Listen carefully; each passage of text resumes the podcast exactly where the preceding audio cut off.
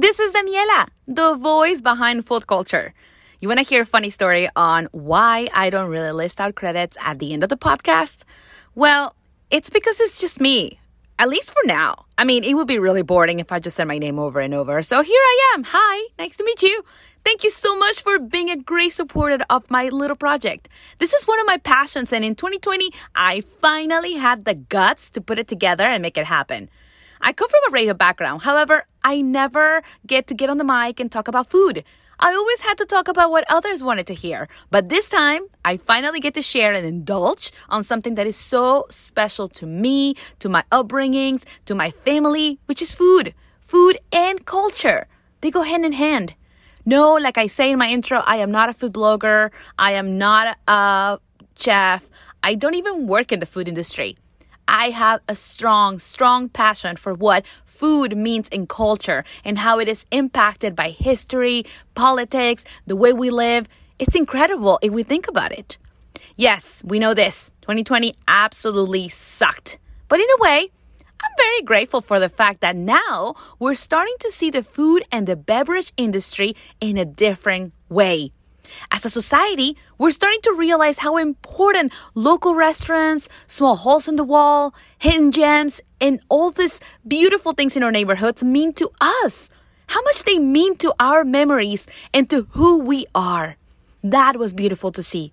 When we saw small restaurants starting to suffer and they did everything they could to stay open, the fear of losing such a special part of our day, our life, our story, our routine, even our memories was so big that we had never realized it and, appreciated it this way.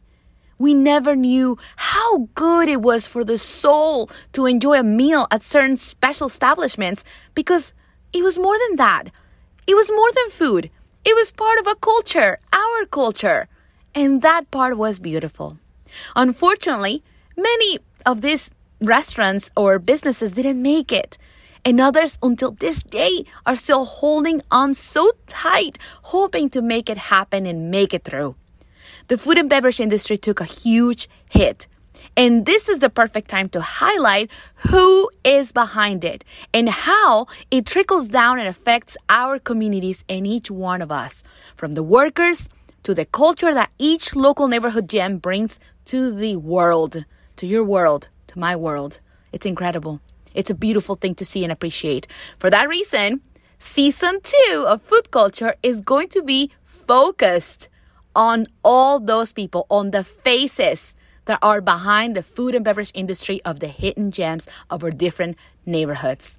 If you have somebody in mind that you know I must talk to, I must tell their story, I must highlight it, hit me up foodcultr at gmail.com or find me, slide on my DMs on Instagram, foodcultr, or, you know, find me on my website, foodcultr.com. That's spelled F-O-O-D-C-U-L-T-R dot com. Yeah, I had to make culture a little funky, right? Anyways, this is amazing, guys. Thank you so much. I cannot wait for 2021 season two. Focus on the gems behind the gems. Oh, yeah, I just made that up. I'm kind of proud of it. See you then. Happy New Year.